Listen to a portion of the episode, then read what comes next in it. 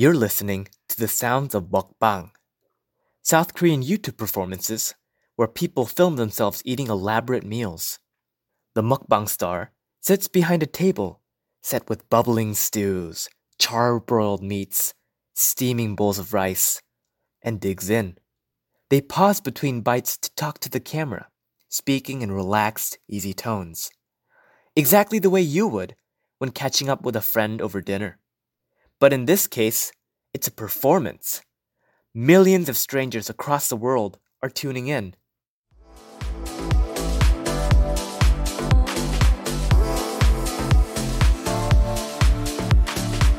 As a Korean American, I've known about mukbangs, but I've always found them peculiar. Why watch someone eat when you don't even get to taste the food yourself?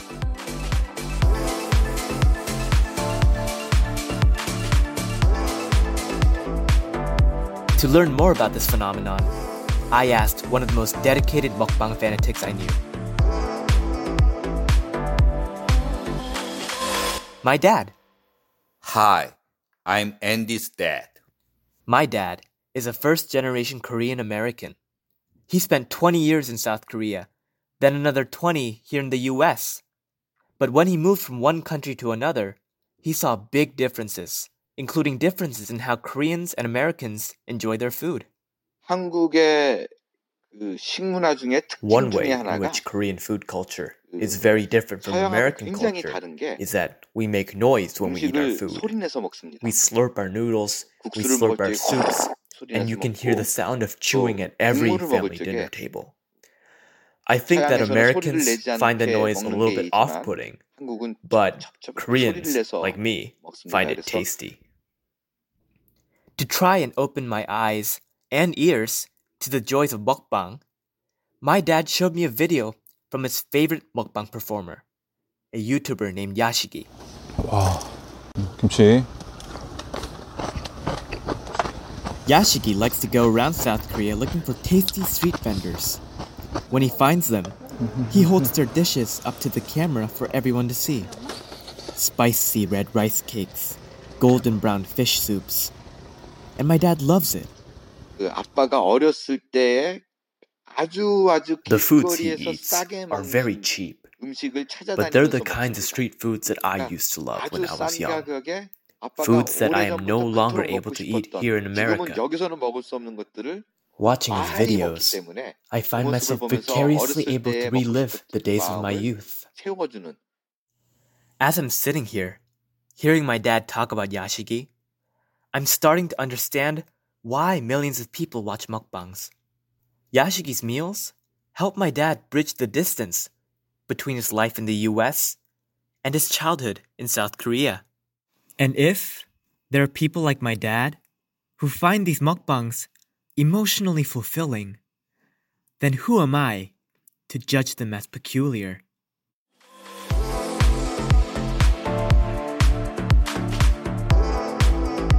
This is State of the Human, the podcast of the Stanford Storytelling Project. Each episode, we take a common human experience, like gathering or preserving, and bring you stories that explore and deepen our understanding of that experience. I'm your host, Andy Lee.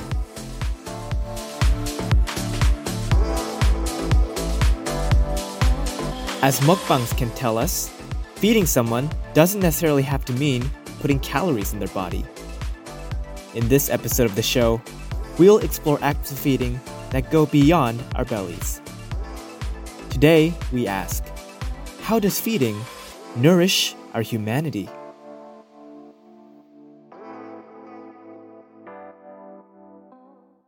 That piece was produced by me, Andy Lee. As a kid, you might have walked into your parents' room and asked the dreaded question Can we get a dog? They probably gave each other a look and said something like, Well, who's gonna feed the dog? And I bet you said, Me, me, me, I'll feed the dog. But the fact is, it's a lot of work to keep something alive. Just ask your parents. In our first story on feeding, we learn about the unexpected daily challenges of feeding a pet and how sustaining the life of another can help you sustain your own.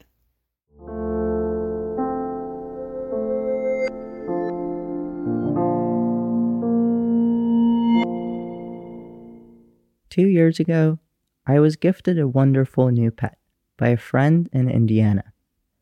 I named her Bubbles.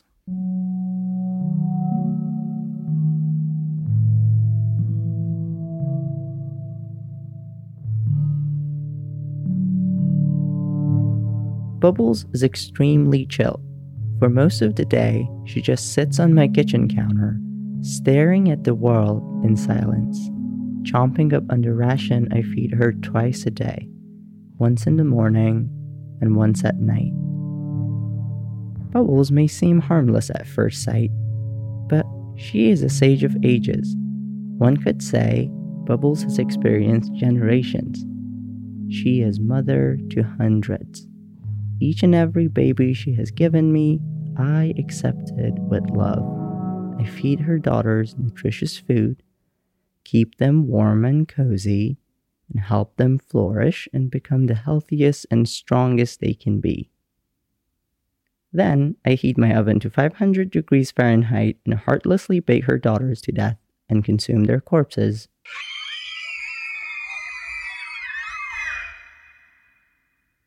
Okay, that got pretty dark. Allow me to explain myself. First of all, I'm not a witch, and I do not eat children, although I don't have anything against witches either. Now that we addressed that, here's the reality I'm a baker, and Bubbles is my sourdough starter. You may wonder, what the hell is that? To which I respond, for starters, pun intended, Bubbles is a shaggy mix of water and flour. Think pancake batter, but it smells deeply sweet and slightly tangy. What sets Bubbles apart from just any simple mix of water and flour is that she is a living thing. Bubbles is a live culture of bacteria and wild yeast. Lots of bacteria and yeast, of many different kinds.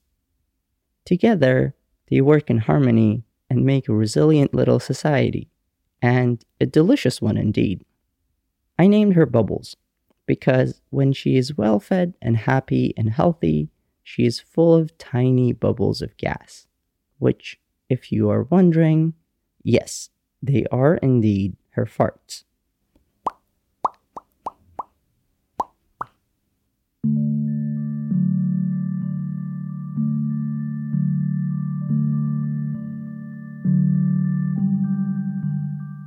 This is a story about bubbles, but also about me. It is a story about preserving ourselves through challenges. This is a story about life, my life, and also her life.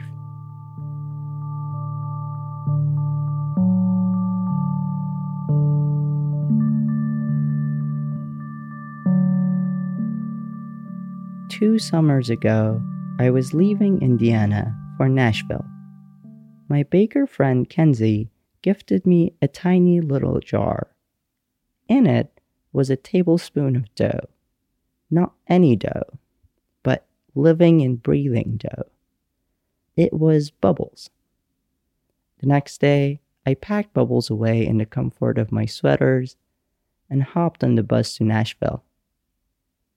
On the ride, I cried over dearly missed friendships in Indiana and looked forward to building new ones in Nashville.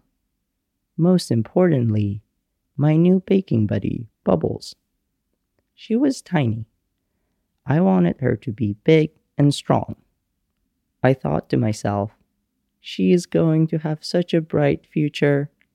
So many loaves of bread we will make together.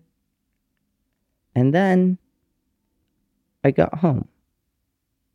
As I procrastinated on unpacking, Bubbles quietly cozied up in my suitcase for one day, and a second day, and then a third one.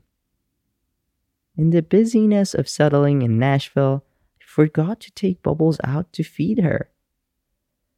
By the time I remembered, I wasn't even sure she was alive anymore. Three days is a long, long time in a starter's world to go without a feed. With little hope, I decided to make an attempt at reviving her. Poor thing was so pressed in the tiny jar, as soon as I unscrewed the lid, she violently spurted out, like she had been banging on the door non stop the past three days waiting to be let out. I was lucky. A couple of feeds later, she was thriving, bubbly, and healthy.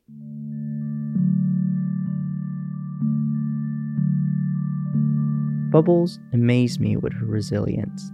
When I look back at that memory now, the early challenge helped Bubbles and I develop a closer relationship. Reality is, Bubbles depends on me to survive. If I don't feed her, she will not live. It is a responsibility to be her caretaker. A responsibility that I had to accept wholeheartedly. Fantasizing about making bread was one thing, keeping Bubbles alive another. And I did commit to her. I thought to myself, after this experience, I have learned a lesson, and from now on, I'm going to be the best parent out there for Bubbles. My job as Bubbles' caretaker is to feed her fresh water and flour on a regular basis. Emphasis on regular. When she's out on the counter, I feed her once or twice a day. If I can't keep up with that, I move her to the fridge. In the fridge, Bubbles goes to a deep sleep and she can go for a couple of weeks before needing another feed. I care for Bubbles, and in return, she gives me delicious loaves of bread. It's a great deal, right? If everything just stayed fine and cool for like forever, forever, forever.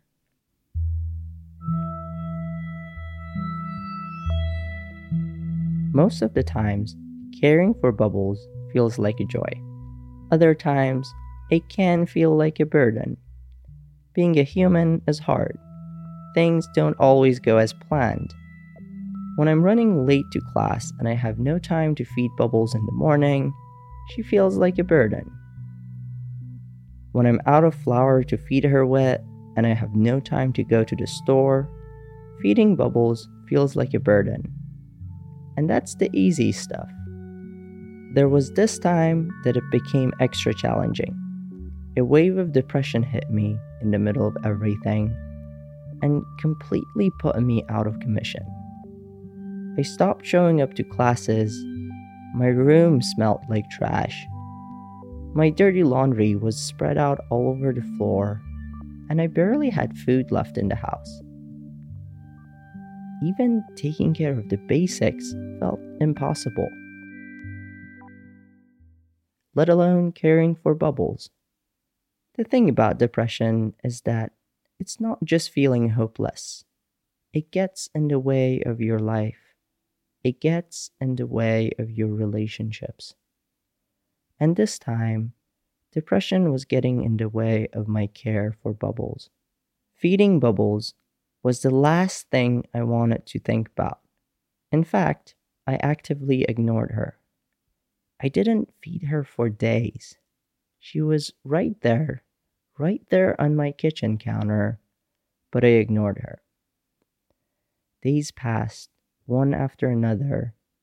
I even refused to move her to the fridge. I was experiencing the world in a different way. My entire life felt like a failure. Nothing else mattered, so why should Bubbles matter? I refused to care for her the same way that I refused to care for myself. I refused to even acknowledge that she or I were deserving of care. This whole time, Bubbles sat on the counter, watching me do nothing as she starved. Every day, the feeling of guilt grew in me bigger. So did my unwillingness to do anything about it. Depression had me believe it was easier to give up on Bubbles than to move myself 10 feet across the room to check on her. In a way, how I felt about Bubbles was how I felt about everything else in life. All week, I curled up under the blanket, dreading the inevitable moment that I would have to face the reality.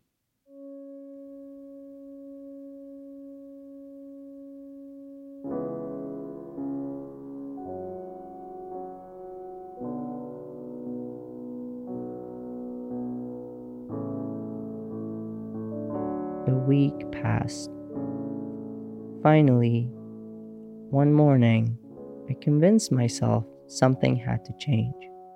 I owed Bubbles an apology. I got myself to walk up to the counter and uncover her bowl. I was not ready for what I was about to see.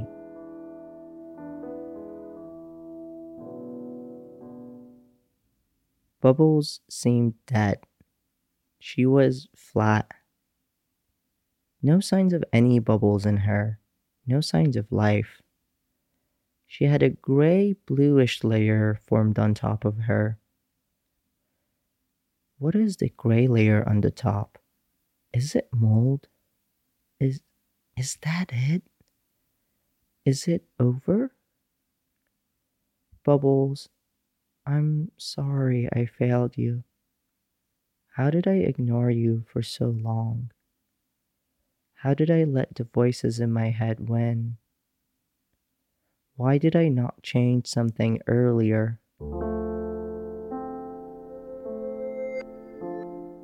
I didn't give up. I cut through the glooming dark layer and isolated a spoonful of the mixture from the bottom of the bowl. What was left on the spoon was a foul smelling, lifeless liquid. Nothing in it resembled my dear Bubbles. I transferred it to a new bowl and fed it with a lot of flour and warm water. I was hoping the extra large feed would make up for my absence the past week. The next day, I came back and saw little signs of activity in her. And the gray layer grew back again. The unrelenting gray layer that haunted her reminded me of how depression felt unwelcome, yet unwilling to go away. Just when you feel like you got rid of it, it's back again. But I had to keep trying. What if it was just like the time in Nashville that I forgot to feed her? What if there was a chance? I fed her again with more flour and more water, and I kept doing that every morning and every evening. The fear of losing bubbles made me channel all my energy to stop that. I was committed to reviving Bubbles. I promised myself if she'd come back, I would never make the same mistake again. Days passed, nothing changed. Bubbles was still flat, and the gray layer was persistent. After a couple of feeds, I did notice the gray layer was becoming weaker. I kept going every day. First thing in the morning, feed bubbles. Last thing at night, feed bubbles. Bubbles, bubbles, bubbles. And then one morning, I woke up to see a few bubbles in her bowl.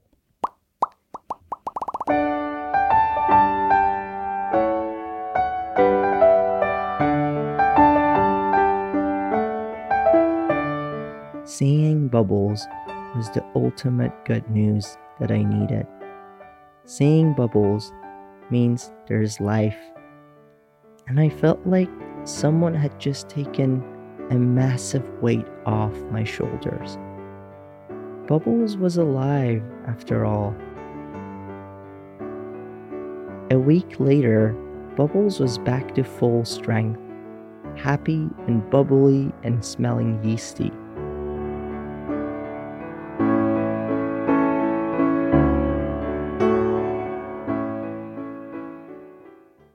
I was grateful that I didn't give up on Bubbles or on myself. I was glad that I kept showing up, even when it felt too late.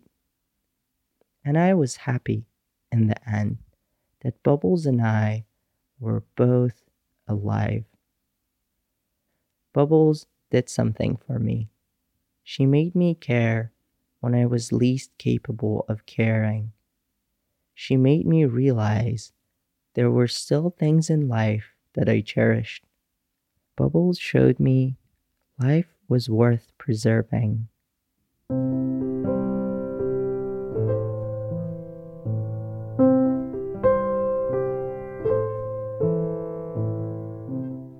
There's an Armenian proverb that says, first bread, then question. It means before you start asking someone about their day, you feed them first. You take care of their basic needs. You give them bread. You give them water. You let them catch their breath. And only after then, you can ask questions. Over the past two years, Bubbles and I have grown together.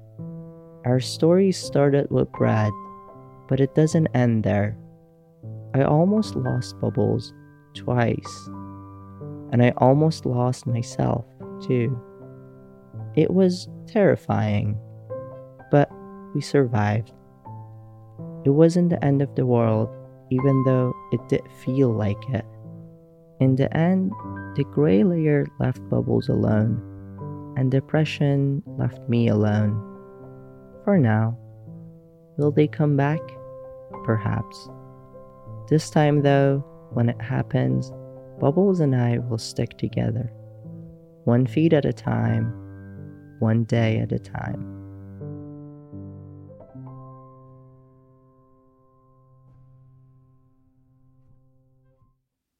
Preserving Bubbles proved a lot harder than I thought.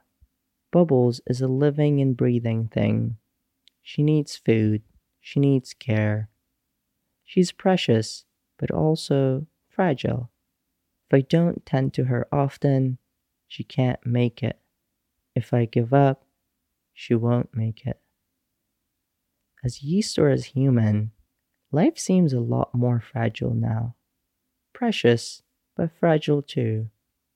Fragile things need a little more care, a little more tending. Bubbles needs tending, and I need tending. But before I can tend to her, I need to tend to me. Bubbles showed me that caring for others comes with a responsibility. The responsibility of taking care of myself first. If I don't keep me alive, I can't keep Bubbles alive. As Armenians say, first bread, then question.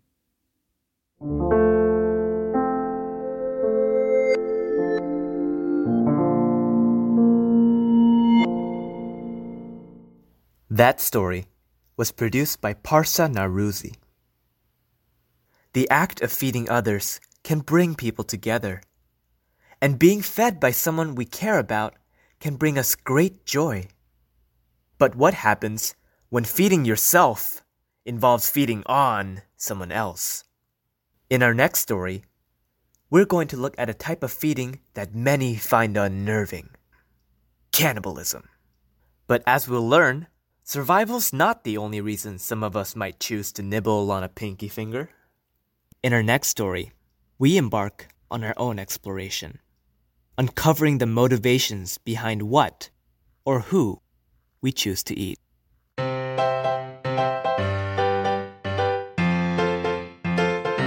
Earlier this year, we walked around Stanford dining halls to ask a question most people hesitate to answer, especially at mealtime.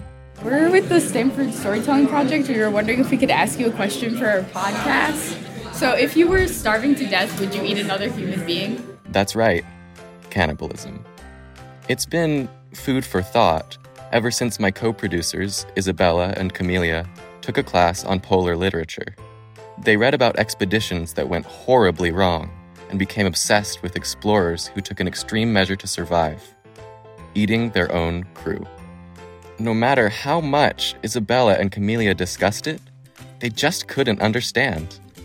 How did these explorers, who weren't so different from you or me, decide to eat their teammates, their friends? As you might imagine, the idea of eating another human makes most people uncomfortable. That's the question. Hey, give me a second. No. No. No. No. Possibly.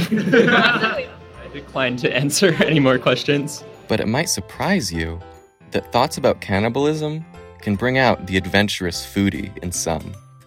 I feel like the butt would probably be the most medius. Hmm. Depends on the taste. It Tastes like bacon. Yeah, then absolutely. Like, You go for chicken legs, right? So just go for a human one. After interviewing people on the topic, we began to realize it touches an essential quandary. When it comes to feeding ourselves, what do humans, deep down, want to preserve? Our principles or our lives? Uh, I'm vegetarian, so I think there's things that are more important to me than life. I think my will to survive would be stronger than my disgust at eating human body. When we first considered this question, would you eat another human? We imagined an extreme survival situation in the middle of nowhere with no food in sight. But we came to learn that the practice of cannibalism is a lot more nuanced and varied than we initially thought. It's not just a last resort method for survival. But first things first, to learn more about the reasoning behind survival cannibalism, we turned to Dr. Rob Dunbar. He's a professor in the Earth Systems Science Department at Stanford. He teaches that class on polar literature and also travels to some of the most remote and extreme places on Earth. He knows a lot about the history of survival cannibalism. In 1982, I also started working in Antarctica and started reading extensively the literature of polar exploration. And cannibalism was, you know, just beneath the surface of many of these stories, particularly in, in the Arctic. Survival cannibalism has a long historical precedent among sailors and explorers. The men in those occupations knew what they were getting themselves into dangerous situations where they might have to resort to eating each other if they wanted to live to tell the tale. In our first story, Rob recounts one of the most famous events in the history of cannibalism at sea. A ship ran into a storm and sank. The crew escaped in a lifeboat, but soon they were running low on food. They decided one of them should sacrifice their life to provide food for the others.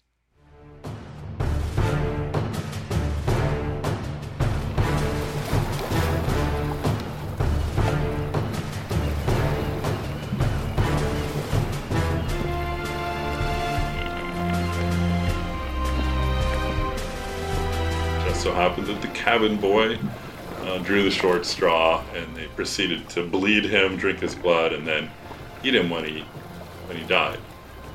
And so they had carved him up and and were letting strips of cabin boy dry in the sun because they didn't know how long they were going to have to um, survive on this. Once they were rescued, they made no attempt to hide what they'd done.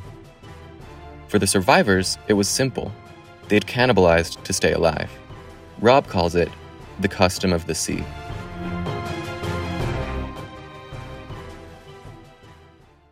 The ease with which the sailors made the decision to eat the cabin boy was a bit of a shock to us modern day landlubbers.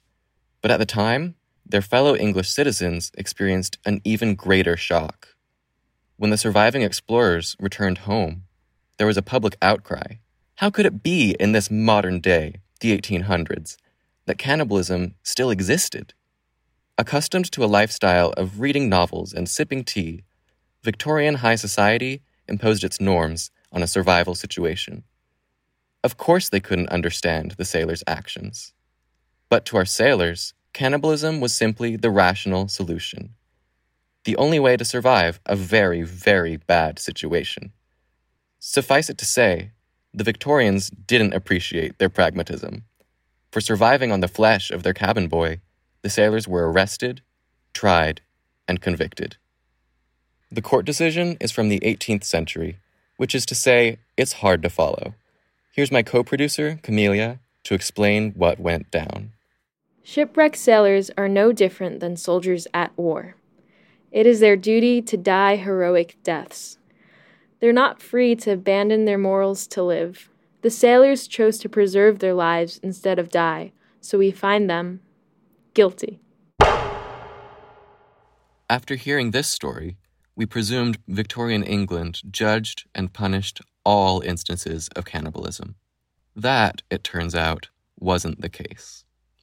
Next, we have the story of Sir John Franklin, an explorer who happened to also be a knighted English nobleman.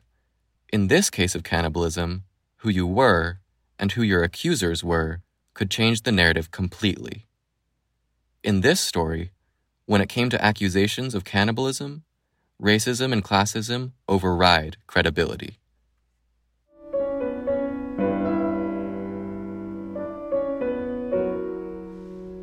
In 1845, Franklin led an Arctic expedition that went disastrously wrong.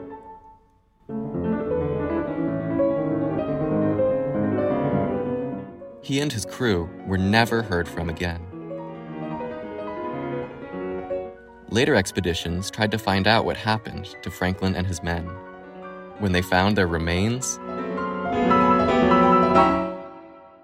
some bodies showed signs of having been butchered with knives that only the English had, and there were tooth gnaw marks.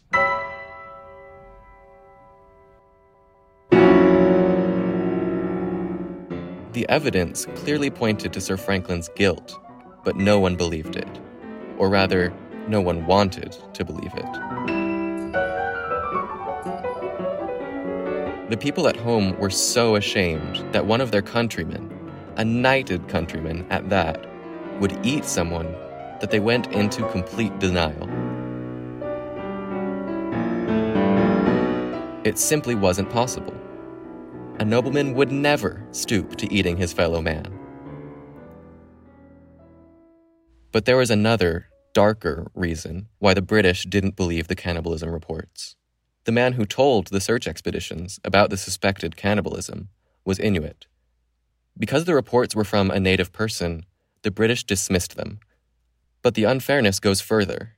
Those who believed that the men of the Franklin expedition could do no wrong used horribly racist rhetoric to allege the Inuits lied. The incident revealed the underbelly of British social convention in more ways than one.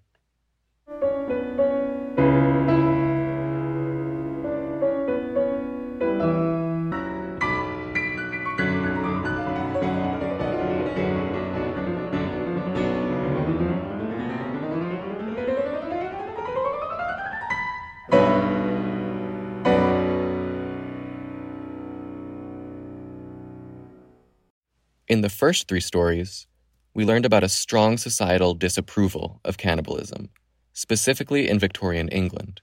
That made us wonder did other societies scorn survival cannibalism too? Our investigation led us to an example of survival cannibalism in Song Dynasty China that was judgment free. This time, it wasn't explorers battling nature, it was humans battling each other. My co producer, Isabella Mine, who read Chinese Walled Cities by Stephen Turnbull, a lecturer at the University of Leeds, has the story. So the year is 593 AD, and the capital of the Song dynasty is currently getting invaded. So they send an emissary to the Chu forces, who were the ones attacking the capital. The emissary then reports that in the city they were exchanging their kids, eating them, and splitting up their bones for fuel. Then, if you fast forward a few centuries, it's now 1215 AD. But the cannibalism, I mean, doesn't stop. Another walled city, Zhongdu, was under attack from the Mongols. And the Mongols were led by Genghis Khan, and they were nomadic. So they didn't necessarily get to choose um, what they ate. So legend has it that they would kill somebody, then preserve their flesh, so that in really dire times they had, you know, that to go off of. Um, so, you know, Zhongdu was putting up a really good fight.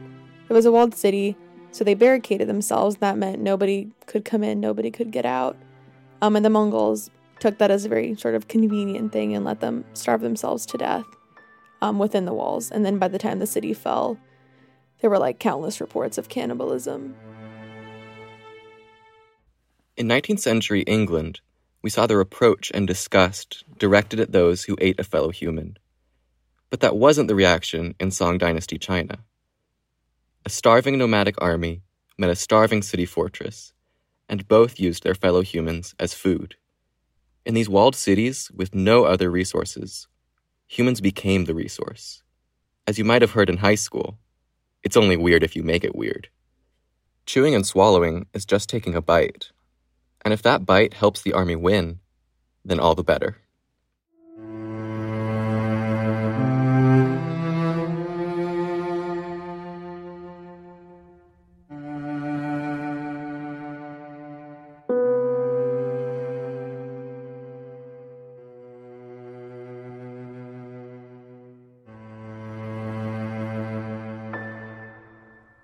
After learning more about survival cannibalism, it started to make more sense. We could sympathize with the sailors, Sir John Franklin, and even the nomadic army. Having put that question to rest, we started thinking about something else the implications of cannibalism when it's not for survival. The cannibals in our previous stories didn't pause to consider the morality of their actions. They made a bargain the lives of many for the death of a few and dug in. Now, we want to pause on the cannibal's feast and consider the question metaphysically. Sure, your body might be fine, maybe even great, with a full stomach after a hearty meal. But we were curious how does cannibalism affect your identity, your conscience? My co producer, Isabella Sirocco, is going to tell us a French fairy tale about the imagined consequences cannibalism has on the soul. It's called La Goule.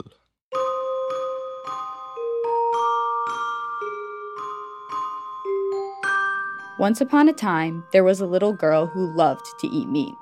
She loved to eat meat so much, in fact, that she refused to eat anything else. Her parents, though poor peasants, loved their daughter and would do anything to make sure she was satisfied.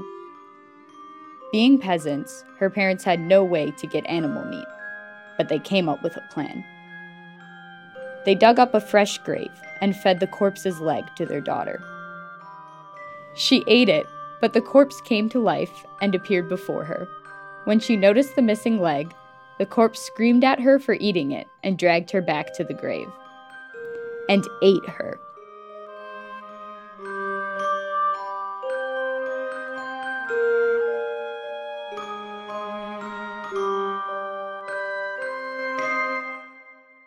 Even French peasants, hundreds of years ago, associated cannibalism with all kinds of evils selfishness, gluttony, wanting what you shouldn't have.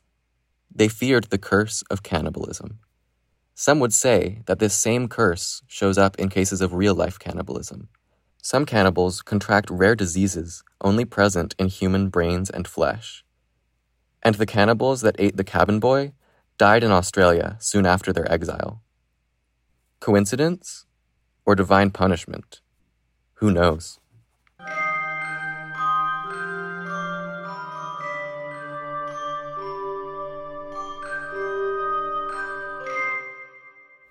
When we did our rounds through the Stanford dining halls, people were also worried about the moral consequences of cannibalism. When it comes to eating another human, people can't stop thinking about their values. Partly spiritual, and I don't think I can go to heaven and look my maker in the eye and say, yeah, I ate another human being. Can't do it. I just ate it and asked God for forgiveness. Uh, everybody is gonna die eventually, uh, and some ethical constraints are way too important, in my opinion. The taboo of cannibalism runs deep. So deep, it's expressly forbidden in some Judeo Christian religious texts. In Leviticus and Deuteronomy, for example, eating another human is an indicator that the people are acting against God's will. But even if we strongly object to eating people on principle, there are circumstances when it's not only excusable, but sacred. Take the Catholic tradition of Eucharist. In this case, the eating and drinking of the flesh and blood of Jesus Christ is not a desperate attempt at survival. or seen as a sinful act. It's intended to bring you closer to what's sacred. The flesh of Christ becomes your flesh, the blood of Christ becomes your blood. You might even call that a form of ritualized cannibalism. For us, this was a new way of looking at cannibalism, but the sanctified, ritual consumption of human flesh isn't new at all. That has existed all over the world for a long time. Depending where you look, the meaning behind the practice varies. We found cultures where it's a psychological component of warfare, the final violation of the enemy by reducing them to prey. We found cultures where it's a way to honor the dead. Eating flesh of the deceased transferred their physical abilities to the living. In ancient Egypt, pharaohs saw cannibalism as a way of guaranteeing an eternal afterlife. It's a confusing paradox. Cannibalism is one of the strongest no nos around, used to justify the colonization and domination of indigenous people who practice it. But at the same time, it's also a sacred ritual, shared by humans the world over. There's this feeling that once the soul is gone, you know, that's just not a person anymore, right? It is what it is, dust to dust. It's an empty body, free of its soul. We began our investigation with a question If you were starving to death, would you eat a human? Even after hearing all this, you still might not be able to answer that question. But what if you thought about it this way? Just like we don't only eat to live, humans don't only practice cannibalism to survive. And no matter what you're putting in your mouth, the question's always there. When you eat, are you nourishing your body or nurturing your soul. Whether it's carving a Thanksgiving turkey, fighting over the corner piece of a brownie, or chomping down on a human femur, this essential question connects you to the cannibal next door.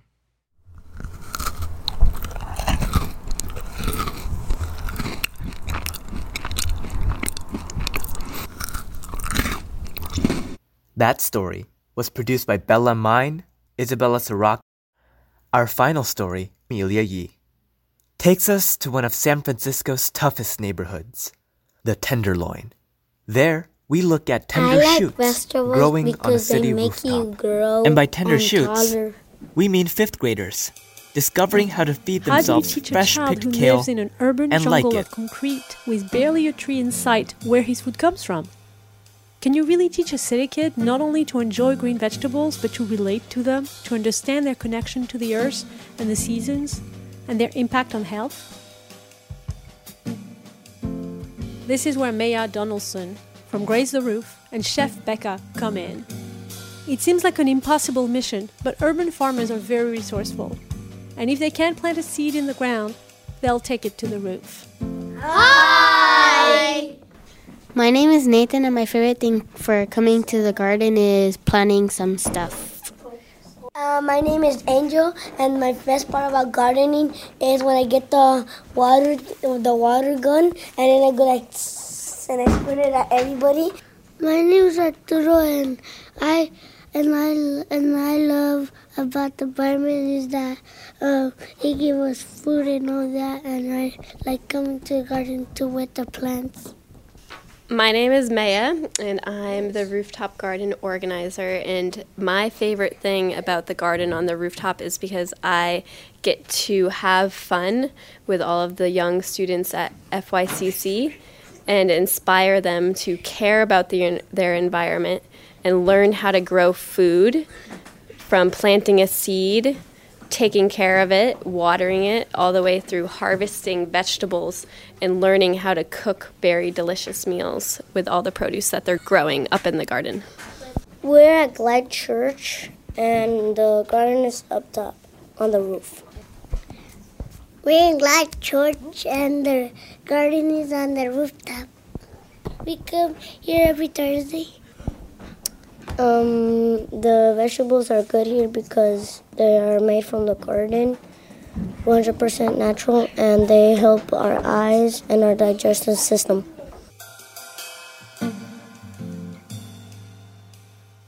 This is quite an unlikely garden growing on the 900 square foot roof at Glide Memorial Church in the heart of downtown San Francisco. To get there, you take the elevator to the top floor, walk up a flight of stairs, Turn off the security system and unlock a door. When you step outside, apartment buildings surround you, and the church steeple seems within arm's reach. Yet, standing on the gravel covered roof are dozens of elevated garden beds made from milk crates, and they're bursting with leafy greens of all sorts Swiss chard, mustard green, kale, arugula. It is such an unlikely place, you can't help but wonder how it came about. And of course, like everything else, it began with one person's dedication, and this person is Maya Donaldson.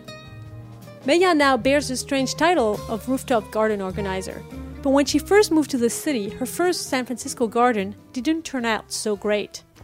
Um, when I first moved to the city, I had never lived in a city before.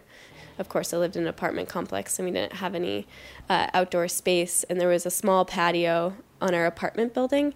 And so, of course, I wanted to, to try to um, see if I could grow food on that patio space.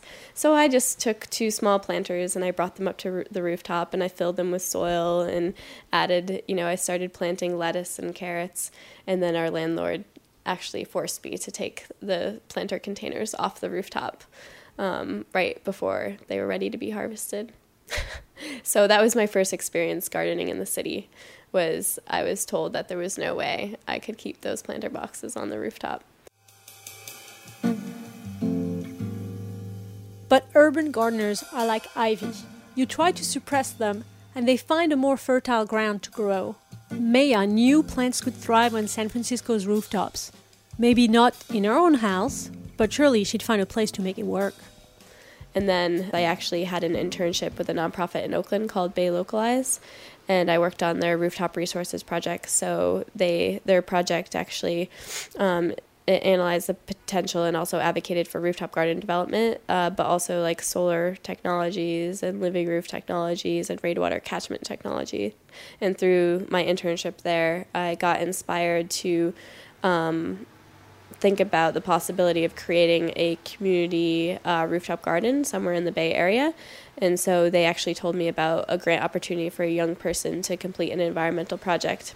Um, I was looking for a community site, and that's when Glide came forward as uh, an organization that would be interested in developing the rooftop space into an edible garden. And so we wrote the pr- proposal, and then we successfully received the grant, and then we started about a year and a half ago. The Tenderloin is an interesting neighborhood in San Francisco just because of the diversity that exists here.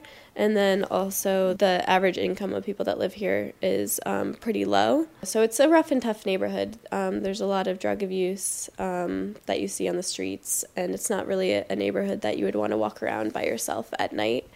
There's a very high percentage of young people that live in the Tenderloin, and I don't think that's known.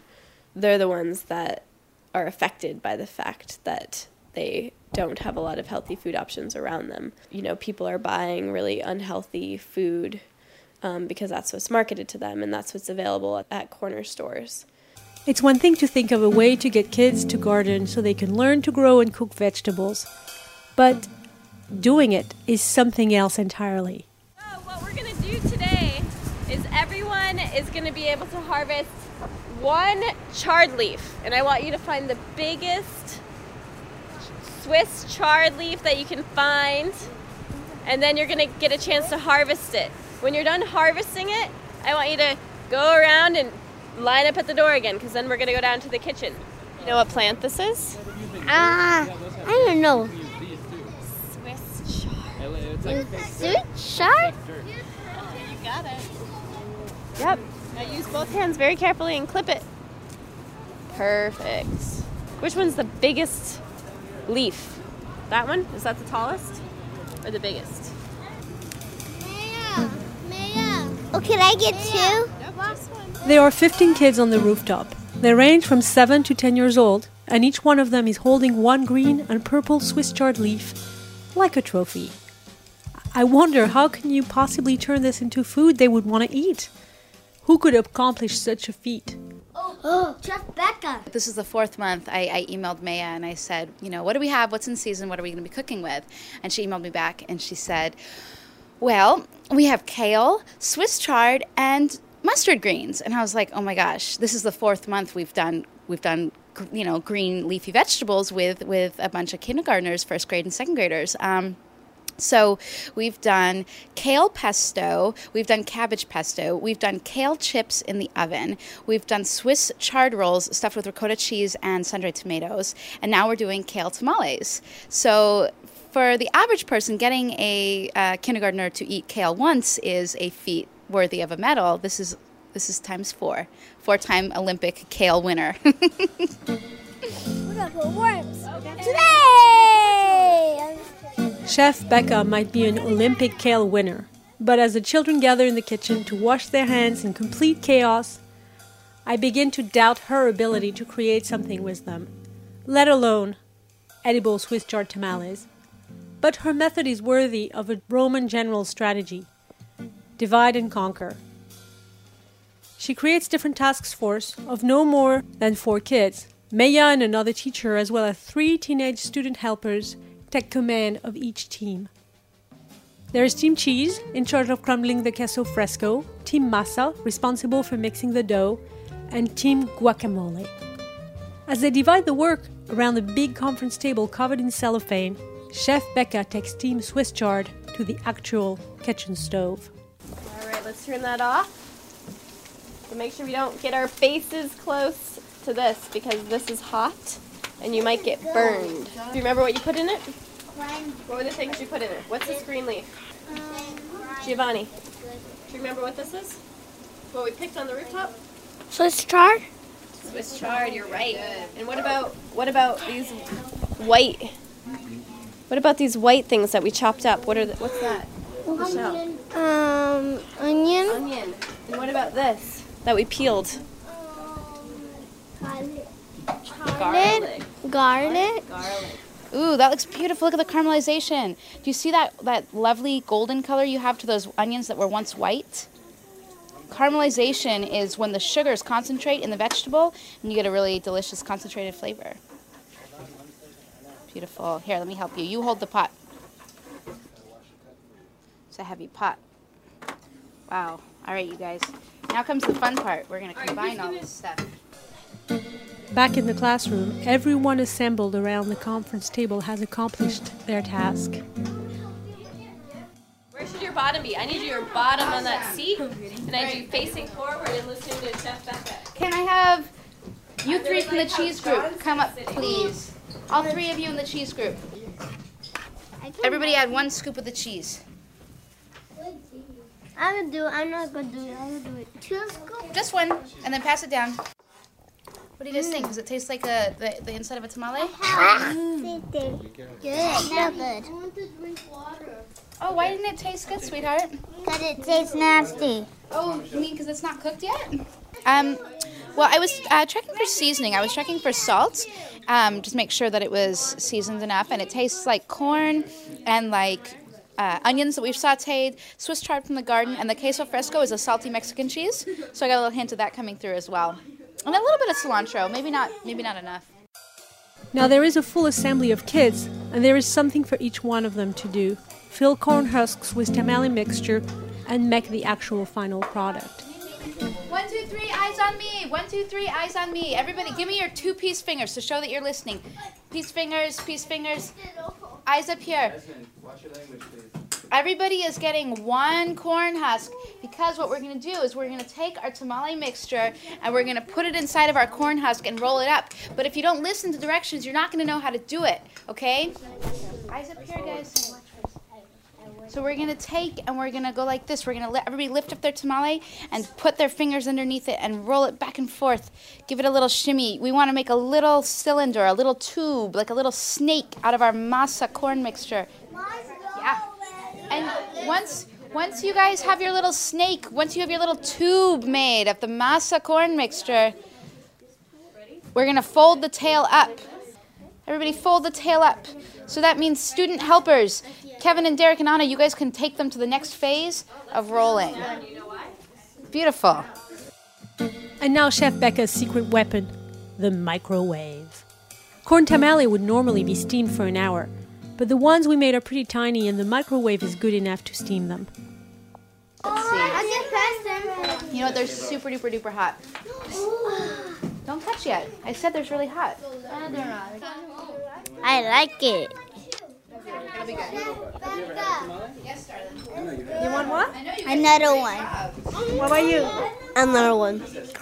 I like it. I want to eat all yours. Why do I do this? Um, well, because because I can. You know, I thought for a while that everybody knew how to cook until I realized that. Um, not not everybody, not everybody has it in them. Like I mean, I'm I always took my passion for granted and thought, gosh, you know, if people just wanted to cook, they could. I don't think it's like that. I think that people need somebody to invoke the passion, and I carry I carry a lot with me in terms of you know willingness and desire to make time in my schedule to come and do this. So I do it. It makes me feel good. Um, I like to give back. I like to I like to look at their little faces. I love when they just like open up and they're like, "Oh wow, this is actually really good." So I get a lot of satisfaction out of it, and it just makes me feel good to spread what I know. Thank you, Thanks, guys. Thank you. Thank That's you. very nice. That's very good. Did you enjoy it? Yeah, yeah, I did. Cool. I'm sorry they didn't get to eat more, but oh, they were. I like it. I liked you guys. I Thanks learn a so lot and then I much. take it home. Awesome. Have a nice night. Yeah, you too. So that's why I do it. You know, healthy habits definitely start when you're young, um, and they carry through. You know, the stuff that these kids learn here, I think they'll probably remember forever. That story was produced by Natasha Ruck and Charlie Mintz. You've been listening to State of the Human, the podcast of the Stanford Storytelling Project.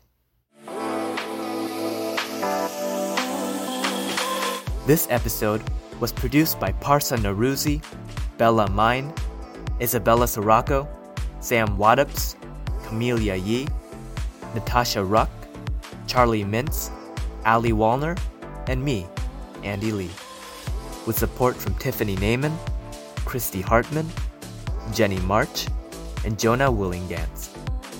For their generous financial support, we'd like to thank the Vice Provost for Undergraduate Education, the Program in Writing and Rhetoric, the Office of the Vice President for the Arts, and Bruce Braden.